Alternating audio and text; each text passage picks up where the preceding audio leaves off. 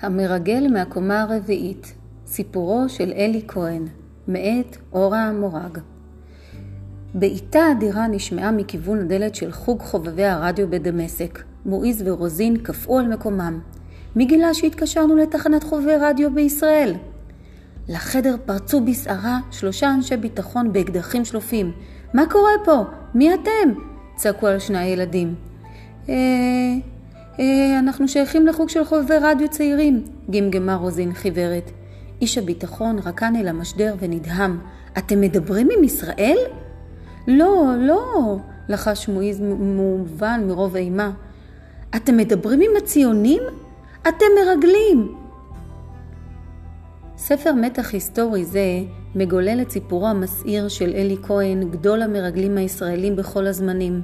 הלוחם שהיה לאגדה כשנכנס לבדו לדמשק, בירת סוריה. בשנת 1961, לאחר אימונים מפרכים בריגול והצפנה בישראל, חדר אלי כהן ללב דמשק בזהות בדויה. בתוך זמן קצר, בתעוזה ובכישרון נדיר, הצליח להתיידד עם בכירי הצבא והממשל הסורי.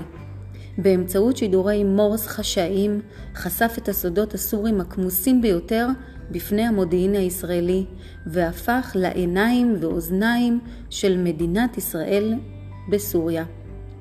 קבוצת חובבי רדיו צעירים מגלה בדרך מדהימה שחייו של אלי כהן בסכנה. האם יספיקו הילדים להזהירו ולהצילו מחבל התלייה?